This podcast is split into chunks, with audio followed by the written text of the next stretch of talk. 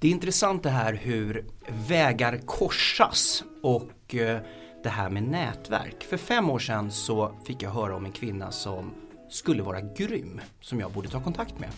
Vilket jag då gjorde. Eh, jag minns inte exakt hur vi kom vidare i den dialogen men inte så jäkla långt faktiskt för att sen tog det fem år innan våra vägar korsades igen.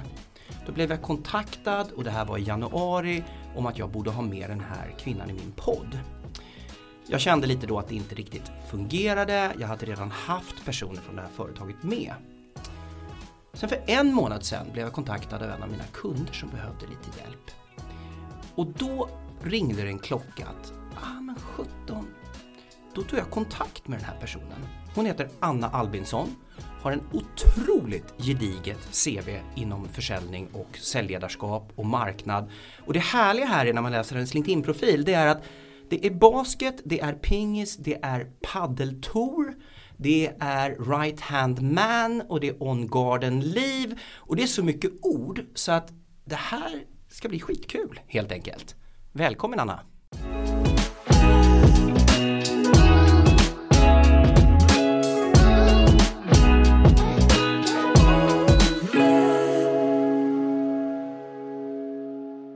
Tack så jättemycket Ken.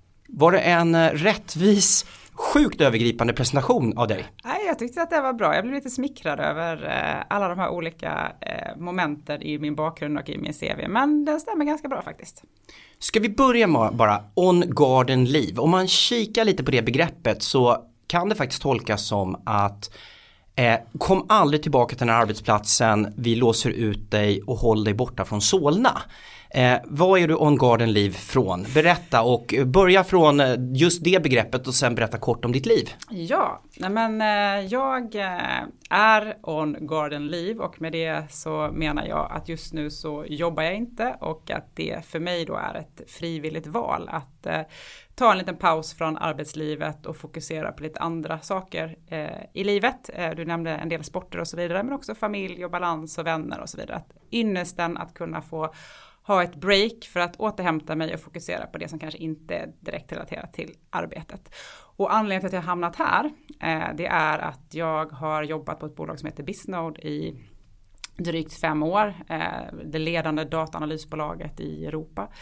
Eh, som vid årsskiftet blir uppköpta eh, av Dun Bradstreet som är ett amerikanskt bolag inom samma bransch. Eh, och jag har varit med och lett den integrationen här eh, nu under ett halvårs tid ungefär. Men efter det Eh, kommit till insikten att nu är det nog dags att lämna över till andra att driva förändringen framåt. Eh, jag har varit med och byggt upp ett bolag som har blivit sålt och som nu ska förändras igen. Och då tror jag det gäller att ska man sitta och leda och styra en sån utveckling framåt så gäller det också att ha eh, liksom, energi och ork och liksom verkligen orka driva på det där ordentligt. Och där kände jag väl att nej men nu är den första integrationsdelen klar, nu är det dags för mig att göra någonting annat. Och då har jag då haft möjlighet och är jättelycklig över det att kunna få vara ledig ett par månader. Så att mm. Eh, just i det här fallet så betyder gardenliv, ja det var ett eget val. För andra, de får tala för sig själva. Nu ska jag försöka göra en övergång så att du snabbt får köra en liten life story i korthet. Jag hör att du bryter lite lätt eh, på någon form av dialekt. Varifrån kommer du från början? Jag kommer ifrån Halmstad, så det är den dialekten jag bryter på. Men jag har inte mm. bott där nu då på 20 år, så jag kanske tvättat lite lite för att göra mig förstådd. Men eh, det är jag och Janne Andersson som leder fotbollslandslaget ungefär som har samma typ av dialekt i botten. Och Jörgen Persson, för du spelade pingis en gång i tiden Absolut. i din karriär. Absolut! Mm. Så jag och Jörgen Persson, vi spelade pingis ungefär samtidigt i Halmstad bordtennisklubb också faktiskt. Så att eh, mm. när jag var Fram till att jag var 18-19 år så var pingis en väldigt, väldigt stor del av min, mitt liv. Och jag satsade på det och jag har spelat liksom fem år i elitserien och jag har spelat i landslaget och jag har vunnit ett gäng SM-guld och så vidare. Eh, och trodde nog när jag kanske var 15-16 att det där skulle jag liksom jobba med professionellt, att bli en professionell pingisspelare. Eh, I alla fall till så länge åldern eh, liksom hade inte tagit ut sin rätt. Men, men insåg ganska snabbt att när man kom utanför Sveriges gränser och började möta lite framförallt asiaterna eh, så får man väldigt, fick jag i alla fall väldigt mycket stryk. Ja. det var en helt annan sport. Eh, så att eh, där eh, insåg jag att nej men bäst i världen det kommer jag inte bli på det här liksom. Eh, man kan hanka sig fram lite och så vidare. Men då bestämde jag mig för att nej men nu, nu får jag göra någonting annat. Eh, men är så glad för de åren som jag verkligen valt att satsa på en idrott. Så det är många som pratar om det som har idrott som bakgrund. Men jag tror mm. att ha med sig det in i näringslivet och arbetslivet är en styrka många gånger det här att kunna liksom eh, sätta upp mål, jobba hårt, liksom. man, man, har en viss inställning och ett visst mindset med sig som jag mm. tror faktiskt kan gynna en även på en arbetsplats. Och för mig har det definitivt gjort det. Är, och, och liksom hela den här lagandan och göra saker tillsammans och prestera ihop och så. Man, blir liksom, mm. man har det där nästan lite med i grund och botten liksom. Och det, mm. det, för mig har det varit en väldigt stor styrka eh, i alla fall. Skulle man vara lite slarvig här och lite med ett leende på läpparna som jag nu har så kan man säga att ditt CV på ett sätt är liksom en rekryterares värsta mardröm. Eh, lite som din idrottskarriär på det sättet att, nej men och nu skojar jag ju lite grann för det är ju jättehärligt, det man ser det är ju en extrem utvecklingsvilja. Eh, för att du har ju jobbat med PR, du har jobbat med marknad, du har jobbat med försäljning i olika affärslogiker, eh, vilket är häftigt och det är det vi ska prata om fokus idag. Men du har ju också då idrottsmässigt, så, ja, men pingisen, inte riktigt världsstjärna, basket och nu paddel på paddeltoren. Det är ganska häftigt hur du slänger in i nya grejer hela tiden. Ja, men det är väl också, det finns ett genuint idrottsintresse och ett genuint liksom, intresse av att röra på mig. Så jag tycker det är väldigt, väldigt roligt och jag mår väldigt bra utav det. Liksom. Eh, och då har jag liksom försökt hitta nya former för att göra det. Eh, mm. Paddeltouren nu är ju liksom ett sätt för mig att, eh, hur ska jag använda min tid när jag är ledig? Paddel är en sport som jag eh, gillar väldigt mycket, som många andra. Eh, men som jag också liksom har upptäckt att jag är relativt bra på. Liksom. Och ju mer jag tränar ju bättre blir jag. Så då var jag så här, okej okay, jag har fyllt 40 men låt oss ha lite kul, låt oss se hur långt det här går och mm. om jag tränar hur bra kan jag bli och så vidare. Mm. Jag förstår ju också att inte jag kommer bli någon världsstjärna men, men jag håller liksom eh, hyfsad nivå, jag blir bättre och bättre varje dag och jag tränar och fått spela lite på touren nu då. Så vi får mm. se hur långt det går men det är också en liten liksom, det, jag gör ju det här och lägger mycket tid på det men det är klart att jag gör det lite med glimten i ögat också, det ska jag erkänna. Jag tycker det är löjligt eh, imponerande på riktigt. Jag stönar när jag reser mig upp eller böjer mig ner för att plocka upp strumpor. Eh, nu är jag 50, jag tycker det är okej att prata lite ålder för jag är 50 och du är mycket, mycket yngre. Så att, eh, men du har kommit väldigt långt och vi ska prata lite om din yrkeskarriär tänker jag. Eh, om liksom dina val och hur du ser på olika just affärslogiker och vad som krävs. Kan du berätta, vad har du gjort eh, yrkesmässigt? Jag skulle säga att liksom rent specialistkunskapsmässigt så vilar min yrkeskompetens eh, på tre olika ben. Så det ena är liksom eh, eh, försäljning då, där jag liksom har jobbat med försäljning som konsult men också drivit försäljningsorganisation och så vidare. Det andra benet är operations, där jag lett operationsorganisationer vilket då handlar kanske mer om att rikta sig mot befintlig kund och sköta liksom kundtjänst och all kundkommunikation och processer runt kunder och så vidare. Eh, och den tredje har ju med marknadsföring och kommunikation att göra. Så inom de tre områdena, eh, där har jag liksom eh, haft olika typer av roller och jobb då. Så de är ju väldigt, alla de här tre områdena ska jag säga, det som liksom binder ihop dem är att de är fokuserade på liksom kunden och de är väldigt försäljningsfokuserade fast ur olika perspektiv lite på själva kundresan.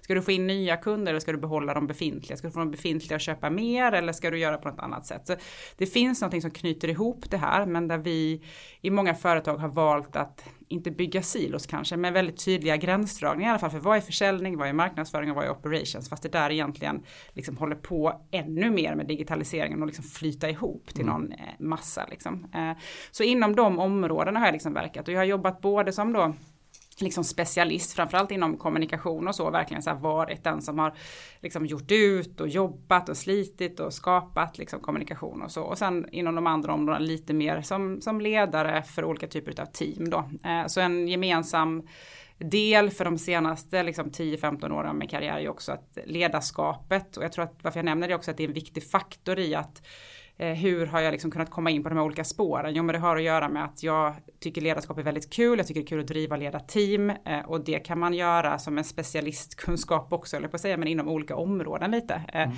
Du behöver inte alltid vara bäst på allt, du behöver inte vara bäst på alla processer inom marknadsföring för att vara en marknadschef till exempel. Om du, om du har ett bra ledarskap som matchar med det bolaget där du jobbar i botten. Mm.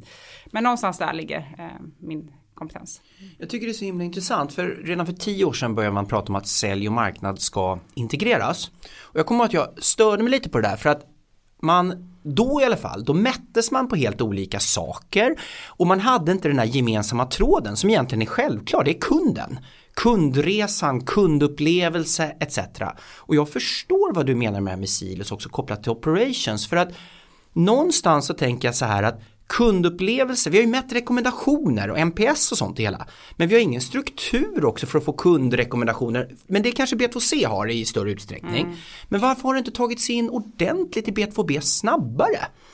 Nej men alltså det är konstiga, det som är liksom, bara liksom resonera lite vidare på det där så är det ju också att om vi pratar marknadsföring och försäljning så är det ju så att marknadsföringen har ju liksom tagit över en stor del utav säljprocessen. Alltså traditionell, det marknadsföringsteamet liksom har jobbar ju mycket, mycket mer med den initiala fasen av försäljning idag än för bara tio år sedan. Och det har att göra med att vi vet ju att säljresan börjar online, man börjar googla, man börjar söka, man kollar upp, man frågar Det är så många saker som händer innan ens en säljare blir kontaktad idag liksom. Mm. Det gör ju att liksom, eh, jag tror att det där har påverkat ganska mycket och pushat på utvecklingen till att sälj och marknad måste på något vis antingen jobba som ett eller samarbeta liksom, och mm. få ihop det. Men jag är precis som du är jätteförvånad över att det inte har kommit längre och att fler inte vågar utmana liksom, befintliga strukturer. Mm. Eh, och min erfarenhet liksom, sedan tidigare är väl att det är tre liksom, områden där det behöver funka. Eh, mm. Där man har lyckats på några. Det ena är teknologin, liksom, att vi mm. behöver ju liksom, CRM-system och marketing automation-verktyg och vi behöver liksom, bygga upp den där strukturen som mm. egentligen är gemensam. Det handlar ju om kunden marknaden liksom, och mm. kanske också viss, till viss del operations då. Men att få ihop det tekniskt, det kan man ju investera sig i och det är bara att bygga upp. Det finns ju människor som är jätteduktiga på det liksom. Mm.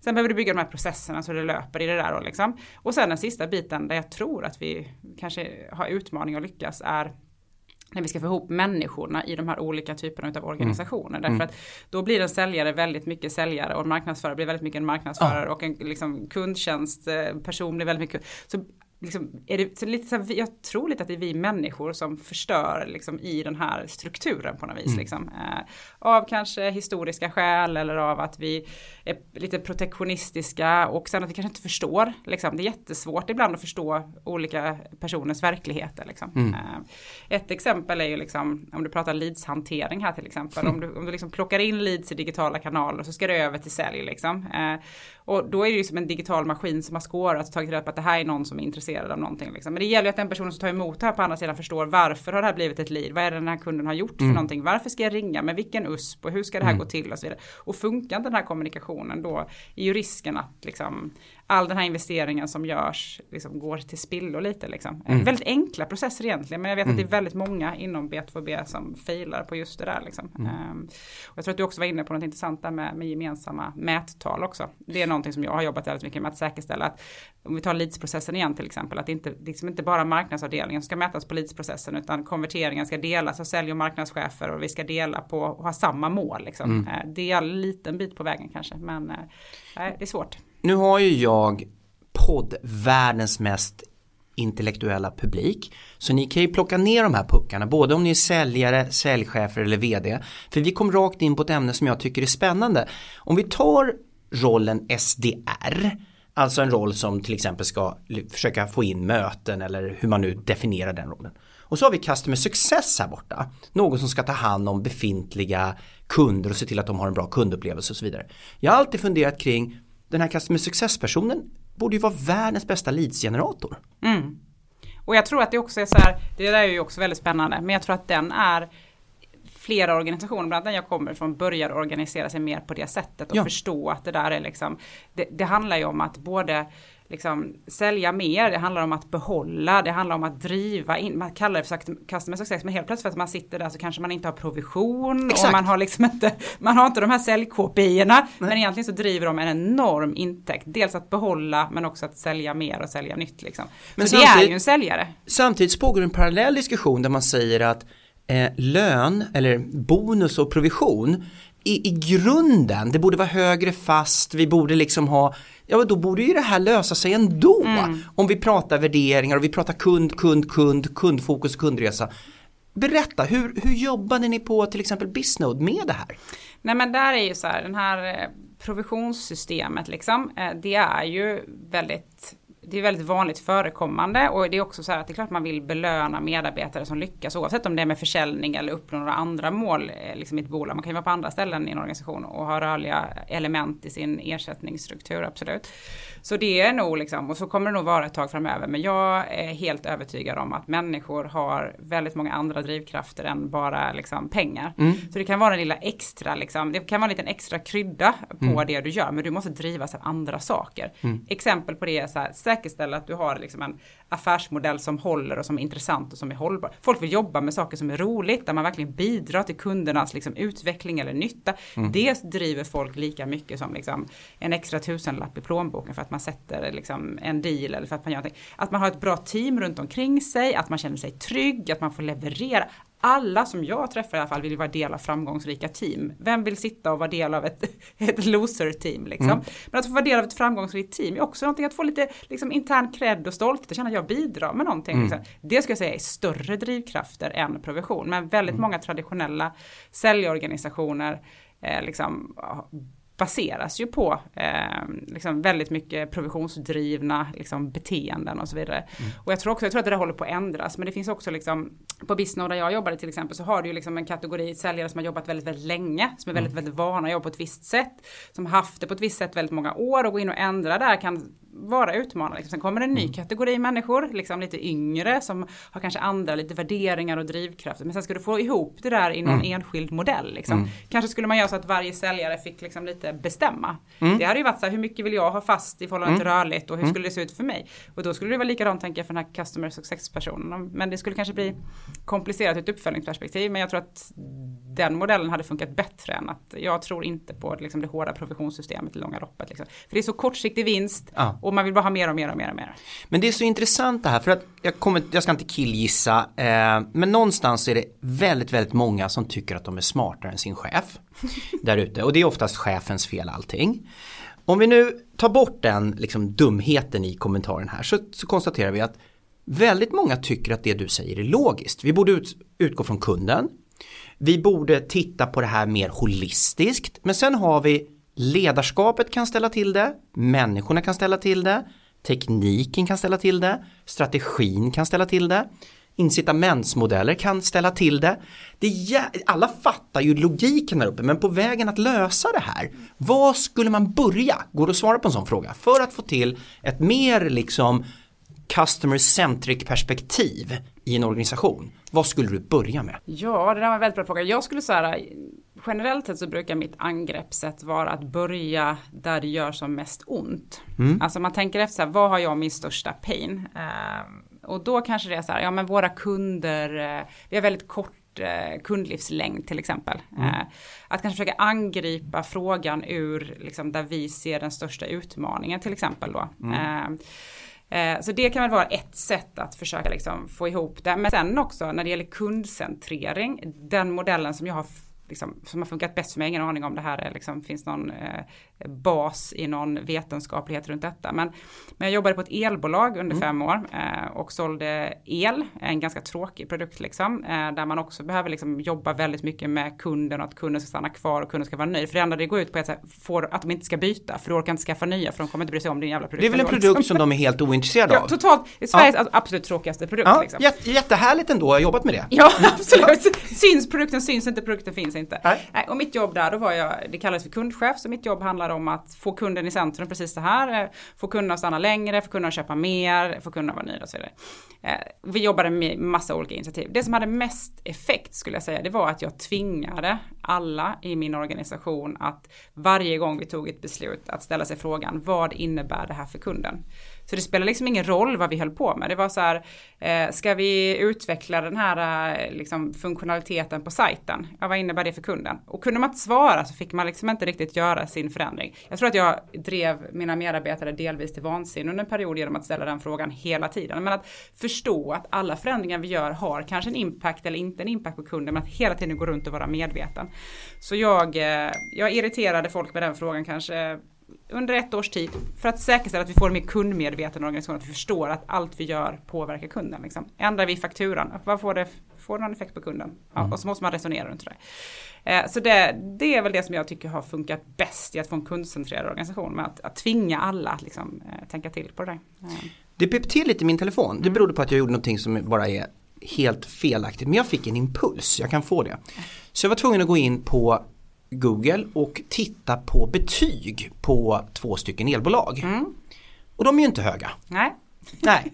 Eh, och då har jag ju intresserat mig för att titta på sådana här företag som drar fiber också. Mm. De har inte heller höga betyg och pratat med några av dem för jag har blivit så fascinerad. Och det är ju väldigt svårt här för det beror ju på, det beror ju inte på att bolagen är dåliga.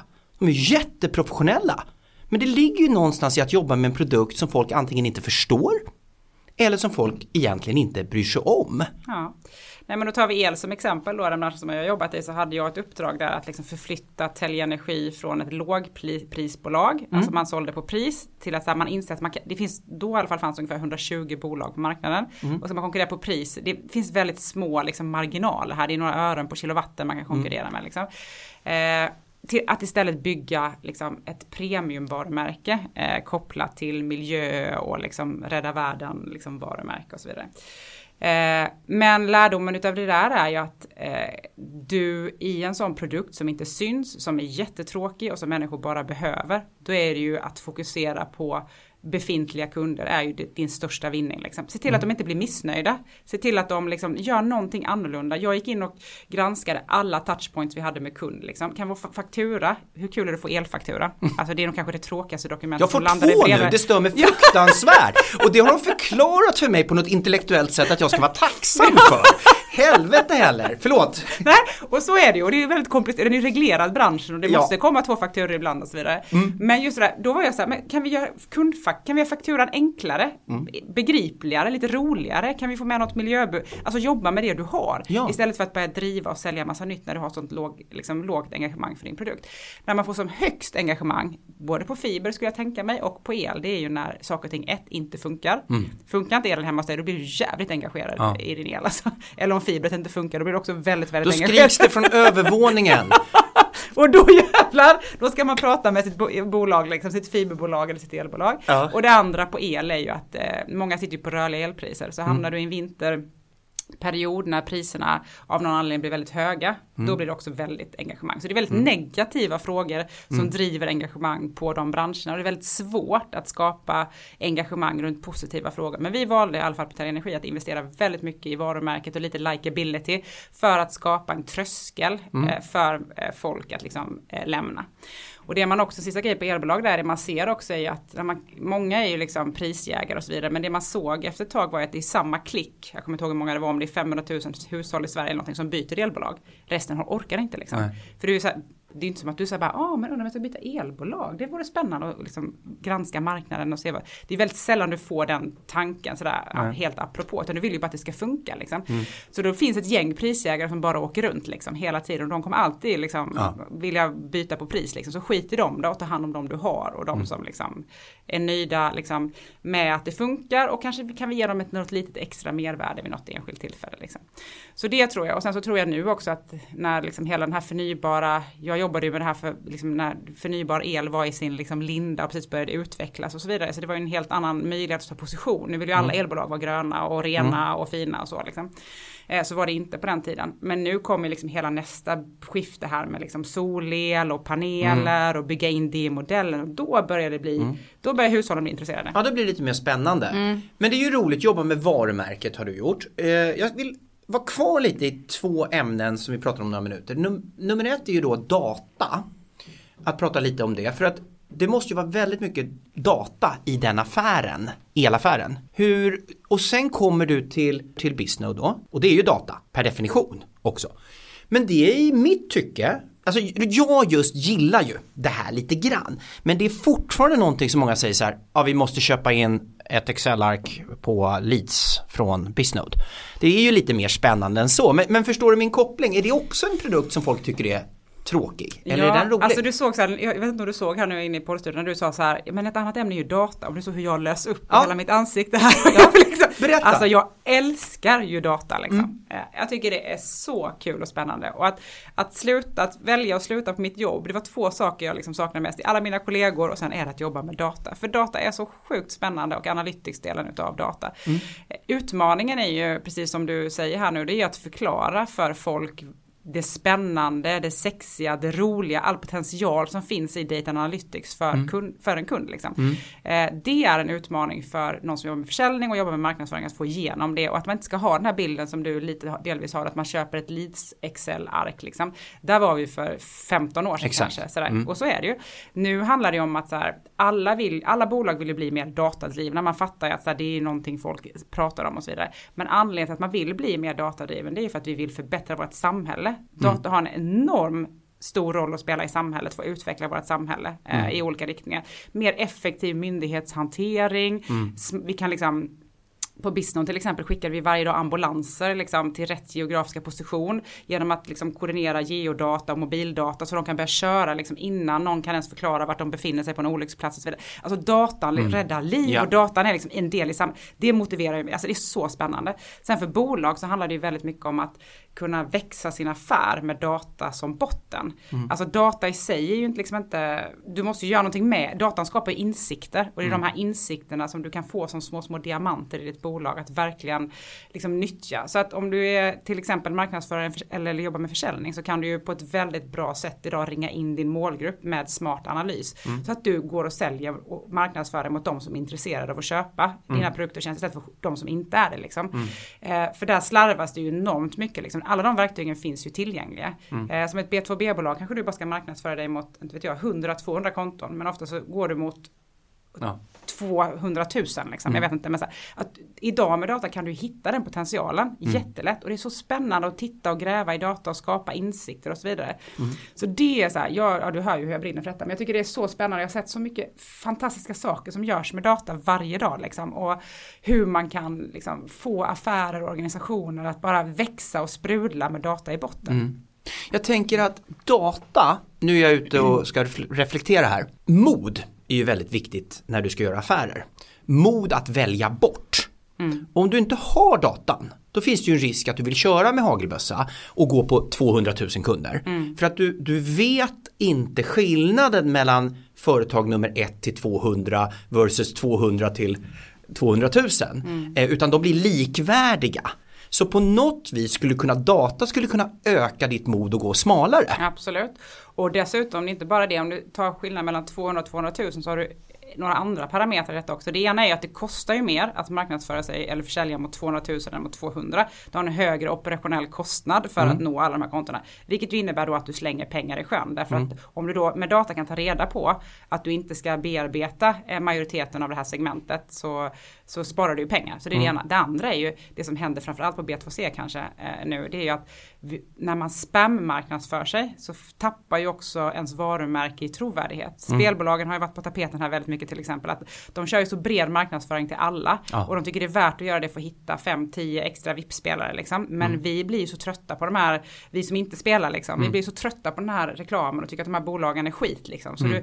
du, du liksom om du går fel så är det både du har högre kostnad och du förstör ditt varumärke istället mm. för att ta med datans rätt att veta och gå rätt. Liksom. Mm. Och här är det bara så, har man aldrig gjort det här innan så liksom, det, då får man ju bara ta hjälp liksom, mm. eh, av bolag som är duktiga på det och som kan hålla en i handen och göra de första små stegen. Liksom. För jag är 100% säker att det är framtiden. Mm. Sen är det ju fortfarande det som är spännande i mixen med teknologi och data idag tycker jag är att sen måste ju det här på med mellanmänskliga relationer ja. och autenticitet och alltså vi vill inte bli, vi blir inte sedda som maskiner bara för att vi har data i botten utan sen måste du kunna eh, på en marknadsavdelning eller en säljavdelning för den delen också kunna ta de här insikterna som kommer. Som mm. Man liksom jobbar datadrivet, man tar reda på sina målgrupper. Sen ska du ha människor som kan hitta in i liksom folks eh, själ och hjärta och påverka dem. Mm. Och det är ju det vi måste stoppa ner i den här maskinen eller när vi säljer mm. till folk.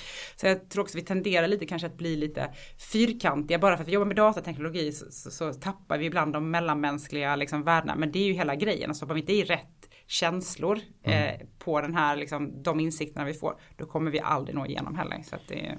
Men jag tänker det här med att rationellt effektivisera säljprocessen, vilket är jätteviktigt för en företagsledare. Jag tycker att det ska vara viktigt för den enskilde säljaren att effektivisera sitt arbete, komma hem till familjen tidigare men nå sin budget snabbare. Hur gör jag som, jag menar det är ändå lite skillnad på Per Svensson som sitter som säljare någonstans och på dig som har suttit på eh, Telge Energi och Bisnode tillgång till data. Du sitter med dem. Hur gör den enskilde säljaren? Vilken data kan den använda på bästa sätt? Med de verktyg som finns på på liksom en traditionell säljarnivå. Nej, men där tänker jag att det första man kan göra är att kolla, alltså säkerställa att man drar insikter från sina befintliga kunder. Mm. Där finns ju en del av svaret såklart. Att mm. titta igenom liksom, vilka är det som köper av mig, vilka köper inte, vilka köper mer och varför och så här, Och göra sin egen lilla analys av det. Men att orka ta ett steg tillbaka ibland, reflektera lite runt varför vissa kunder köper och inte köper till exempel. Så en stor del av svaret när man jobbar datadrivet ligger ju i befintlig kunddata. Liksom. Mm. Eh, sen om man jobbar liksom helt datadrivet, det man vill lägga på är ju sen då liksom lite transaktionsdata. Det brukar mm. också finnas i de här typerna av bolag, det vill säga hur har de här, hur har mina kunder liksom köpt tidigare, liksom, vilka köp har de gjort och så vidare. Mm. Liksom. Och sen kan man addera på, liksom, om man jobbar med en tredje part blir det ofta då, alltså ett företag som Bisnode eller Dun Bradstreet där jag jobbat, som kan addera på liksom ett datalager med extern data eller analysvariabler för att liksom lite mer ta reda på makrotrender och runt omkring och vilka branscher växer och så här, och man kan liksom få in mm. den parametern också, då har man ju nått till en liksom mer senior nivå mm. av hur datadriven man är. Men att börja kolla i sitt eget kundregister, säkerställa att det är uppdaterat, att det är fräscht och att man liksom ser hur sina kunder beter sig. Då har man ju liksom, det är ju ett datadrivet mindset och då har man ju liksom mm. kommit igång. Eh, och det kan ju alla göra. Det är bara att gå till en kund, även om den är i Excel så kan du ju bara gå in och liksom, Men att korsköra data mm. är ju spännande. Mm. Och jag har kanske inte haft tillgång till eh, den, de verktygen som du har haft. Men jag älskar det här på den nivån jag klarar av att hantera data. Och då har vi ju då, vi säger att du har, mäter ni NPS till mm. exempel. Mm. mm.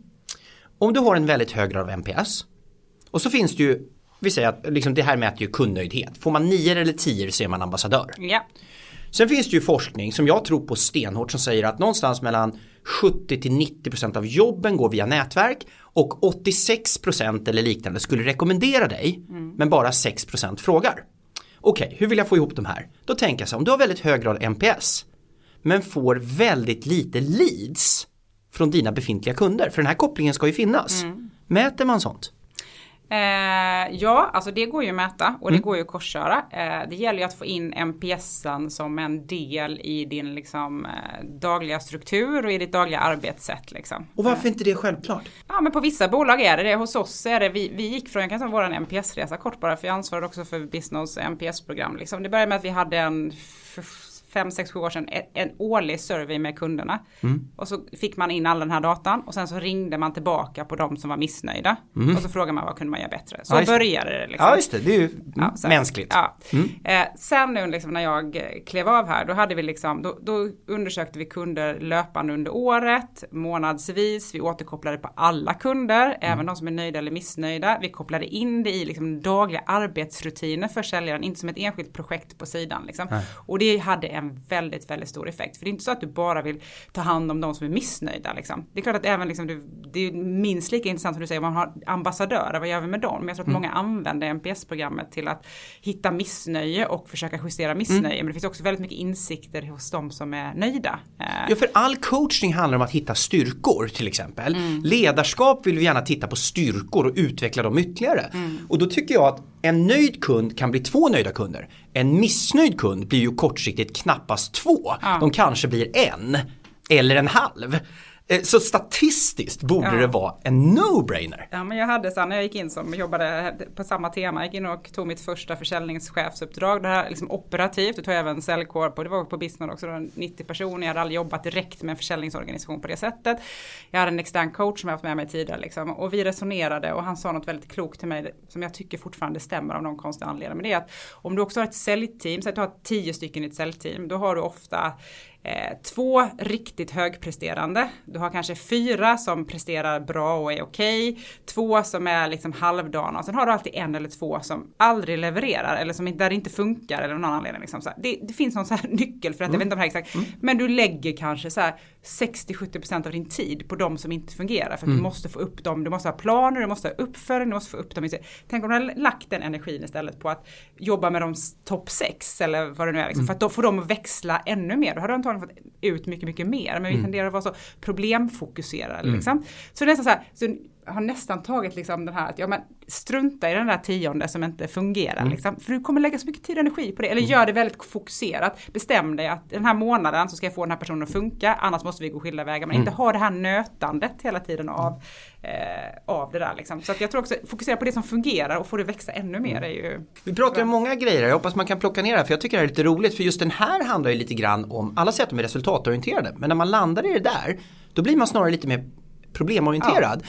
Och sen så kan man faktiskt bli nu är jag lite, lite så här, narcissistiskt ledarskap, alltså något så jag kan få den här att blomma. Mm. Så man lägger ner tid och då kan man fundera för, för vem skull man gör det. Mm. För hade man haft ett transparent samtal då kanske personen i fråga säger jag vill knappt vara kvar här ens. Och, så, och det har jag också varit med om flera gånger att oftast är det ju faktiskt där det hamnar. Mm. Att den här personen kanske inte liksom vill vara här, inte, mm. och liksom för annars, liksom de flesta människor vill ju vara, vara med, som sagt vi pratar om i framgångsrika team, de vill ju ha ett jobb de trivs på, de vill ja. ju ha ett jobb som de tycker är liksom kul. Mm. En sån person kan ibland, jag har varit med om. Eh, till exempel att ja, men, du kanske ska jobba på kundtjänst istället. Mm. Och helt plötsligt blir det så jädra bra. Mm. Att inte sitta på den här utgående försäljningen. Mm. Men vara en väldigt säljfokuserad inkommande person. Liksom, mm. hitta rätt. Men att våga som du säger så, ha transparenta samtalet. Och mm. säga så här, eh, liksom att hitta en lösning. För oftast vill man ju det. Man vill ju mm. få den här personen att växa. Man vill hitta en lösning. Man vill ju helst inte behöva ge sig av med folk. Liksom. Eh, så det är ju liksom, eh, tycker du är helt spot on. Alla är ju hundra men kanske inte just här. Och jag, jag vet inte hur många gånger jag har haft usch, kanske inte så många, så dålig är jag inte, men haft anställda och sen har det inte riktigt fungerat och sen så tre år senare så går man in och tittar på deras LinkedIn-profiler eller pratar med dem så bara de har ju blommat och tagit sig förbi mig med 150 meter liksom. Mm. Och då handlar det ju inte om människan, det handlar ju om kontextet egentligen. Mm. Där man passar bättre i något annat ledarskap eller i någon annan kultur eller liknande. Eller i en annan cellogik. Mm. Och där har ju du varit i olika, B2C, B2B, stora affärer, mindre affärer och där får ju du din utvecklingsorientering. Är det den som har tagit dig mellan branscher, mellan sporter, mellan titlar som right hand man och garden leave? Är det utveckling som driver dig? Eh, ja men jag tycker utveckling är väldigt, väldigt roligt och där är vi också olika som människor. Men jag tycker det, jag blir liksom lite uttråkad av att göra samma sak hela tiden. Så det är väl liksom en, en del i det hela. Sen ska jag väl liksom erkänna att mycket av det här har ju liksom inte varit planerat ifrån mitt håll. Utan det handlar ju om att det dyker upp möjligheter som man kanske snarare tackar ja till. Många tror jag tror i början av sin karriär att liksom karriärutveckling är någonting som man bokar in. Liksom. Att man bokar tre år här och sen bokar man tre år där och två år där och så vidare. Det är ju inte riktigt så verkligheten ser ut. Liksom. Eh, så jag tror att anledningen till att det har blivit som det har blivit är liksom dels att jag har försökt alltid göra mitt bästa. Liksom. Om jag ska ge tips till liksom, andra som skulle vilja göra någon typ av liknande resa så är det så här att se till att leverera där du är. Liksom. Mm. Du kommer ha nytta av det resten av ditt liv oavsett vad du gör för någonting. Du, alla dina kollegor kommer bli dina ambassadörer, du kommer ha mycket roligare. Så här, gör ditt bästa och se till att du liksom levererar där du är. Sen är det ju då att när möjligheterna dyker upp, för oftast är det ju så här liksom att det kommer någon fråga, kan någon ta den här rollen eller vi saknar en person här eller någon har slutat, kan du hoppa in och så vidare. Då gäller det här, våga tacka ja till det eh, och mm. våga liksom ge sig ut på det om man är den typen av profil och mm. person. Mm. Liksom. Eh, så jag tror att det är någon kombination av det där. Mm. Liksom. Jag kan ta faktiskt bara kort också när jag liksom började på, på Bisnode där jag jobbade tidigare då jag blev jag ringde en rekryterare och frågade om jag var intresserad av att bli Head of Operations på Bisnode. Då hade jag varit det på det här elbolaget tidigare då. Liksom. Mm. jag gjorde den rekryteringsprocessen och var typ nummer två. fick inte jobbet surade ner mig lite och var pist över det liksom. Och sen tog det tre veckor och sen ringde de igen och sa så här, men du mm. vi har en försäljningschefsjobb här, vi tror att du passar bättre på det. Ja men jag har aldrig gjort det. Nej men vi tror på dig, vi tror på din profil. Liksom. Skulle du vilja göra det här istället liksom? Mm. Och då gäller det ju att ha modet att säga så här, det här har jag aldrig gjort innan gud vad roligt. Men också ett bra, tycker jag, tecken på ett bra ledarskap från eh, de som sköter den processen då. Mm. Att så här, se, försöka se profiler snarare mm. kanske än att se bara exakt vilken box man passar in ja, i. Då. Man tittar på ett uppdrag. Det här är två väldigt tydliga råd, jag ska bara summera dem. Vi vill så gärna leva i historien eller leva i framtiden. Försök att vara i nuet och prestera där du är. När möjligheterna dyker upp, då gäller det att försöka att vara modig och ta dem. Och ibland är man inte modig själv, så prata med några i din omgivning och låt dem hjälpa dig med modet att säga nej eller säga ja. För nej är också ett svar. Exakt, det var, var det en, en väldigt, väldigt, väldigt bra sammanfattning. Och skulle jag dela på lite krydda, något som har hjälpt mig också, så är det att Eh, det kan vara svårt ibland, men att också våga liksom vara sig själv på en arbetsplats. Det är många som tar på sig någon extra liksom, yta och blir lite extra stiff och så vidare. Liksom. Våga ha kul, våga skratta, våga ha kul med dina kollegor. Du är där liksom, åtta timmar om dagen. Alltså, folk uppskattar att du är dig själv. Det kanske inte passar alltid jättebra in i alla sammanhang, men i långa loppet så vinner man på att, att vara lite bjussig, vara sig själv, ha lite kul, bjuda på sig själv. Liksom. Och man mm. gillar ju själv att jobba med sådana människor. Liksom. Så mm. att det är så här, att hitta liksom Eh, själv när jag tittar, liksom ska rekommendera folk för jobb och så här, det är så väldigt mycket man tittar på person snarare än på kompetens. Kompetens är jätteviktigt men också så här, man vill hitta de här, de som var roliga att jobba med, som man hade kul med, som man levererade mm. tillsammans med, man fick energi liksom. Mm. Eh, det är där man börjar leta någonstans och sen behöver man ju ha kompetensen kopplat till det också. Men, men våga vara, wastea inte liksom majoriteten av din vakna tid på att gå runt och vara någon annan på jobbet. Var dig själv och då tror jag också man kan lyckas bättre mm. om man, man, man har det modet. Äktheten liksom. ja. Äktheten. Det är lättare att bli rekommenderad då, för nu är ju du, nu ska du ta dig ur trädgården någon gång ja, här och faktiskt jobba som liksom och bidra någonstans till någon. och lägga ner mina töntiga paddeldrömmar också, börja, äh, börja bli vuxen. Fortsätt du, alltså jag har sällan varit med och trashat en gäst så här mycket. Men hur gör du kort? Liksom hur tillbringar du tiden nu? För du spelar inte padel latin och ligger på soffan utan vad gör du för att optimera dina chanser att få det här drömjobbet? Mm. Så för det första det jag håller på med nu är att jag nätverkar ganska mycket då. Ett väldigt mm. klassiskt, väldigt utslitet Vad är kanske. att nätverka? Ja, ja kan exakt. du bryta ner det? För nu är jag lite trött på det ordet. Definiera vad det betyder på dig. Tillbaka. Ja. Vi får hitta på något annat ord, något så här gardenliv-aktigt ja. ord för det där. Vi, vi, vi får spåna på det. Nej men jag träffar ju väldigt mycket folk som inte jag har haft tid att träffa innan. Jag har mm. under en period jobbat väldigt, väldigt mycket och inte hunnit liksom, boka in de här frukostarna eller luncherna och så vidare. Så jag har ju minst en frukost eller en lunch varje dag med någon person som jag vill mm. träffa. Eh, mm. Och då kan det vara liksom min allra första chef på mitt allra första jobb, mm. till kollegor som jag jobbat med nyligen, till de jag jobbade med för länge sedan, till vänner, vänners respektive. Jag har träffat så mycket människor liksom. Eh, mm. Så det handlar mer om att jag har liksom, jag tycker det är kul, jag tycker det är spännande, men det handlar också om för mig att hålla liksom, hålla, bygga upp relationer och hålla dem liksom igång. Mm. Eh, så det tycker jag liksom, och det handlar inte så mycket om att det, det, är inte så cyniskt, jag tror inte man ska se det så här, utan det handlar bara om att hålla igång relationer. Liksom. Så det lägger jag mycket tid på och tycker får väldigt mycket energi tillbaka av det. Eh, och sen försöker då, liksom, mitt mål nu har varit att så här, men jag ska inte gå och skriva på något nytt jobb förrän årsskiftet. Liksom, det är ett mål jag har för mig själv och som jag också har lovat liksom, människor i min omgivning, eh, min familj och så vidare. Att liksom, jag ska kunna lägga den här tiden extra på min familj och på mina barn och liksom, lite catch up time för, för liksom, livspusslet. Så då är det viktigt för mig också att sätta ett sånt mål, för jag är en sån person som går igång. Liksom. Så fort jag får höra om något spännande uppdrag så vill jag helst springa dit och börja jobba på en gång. Liksom. Så det, mm. jag har liksom fått vara lite principfast för mig själv, vilket mm. gör att det blir lite, lite boxat.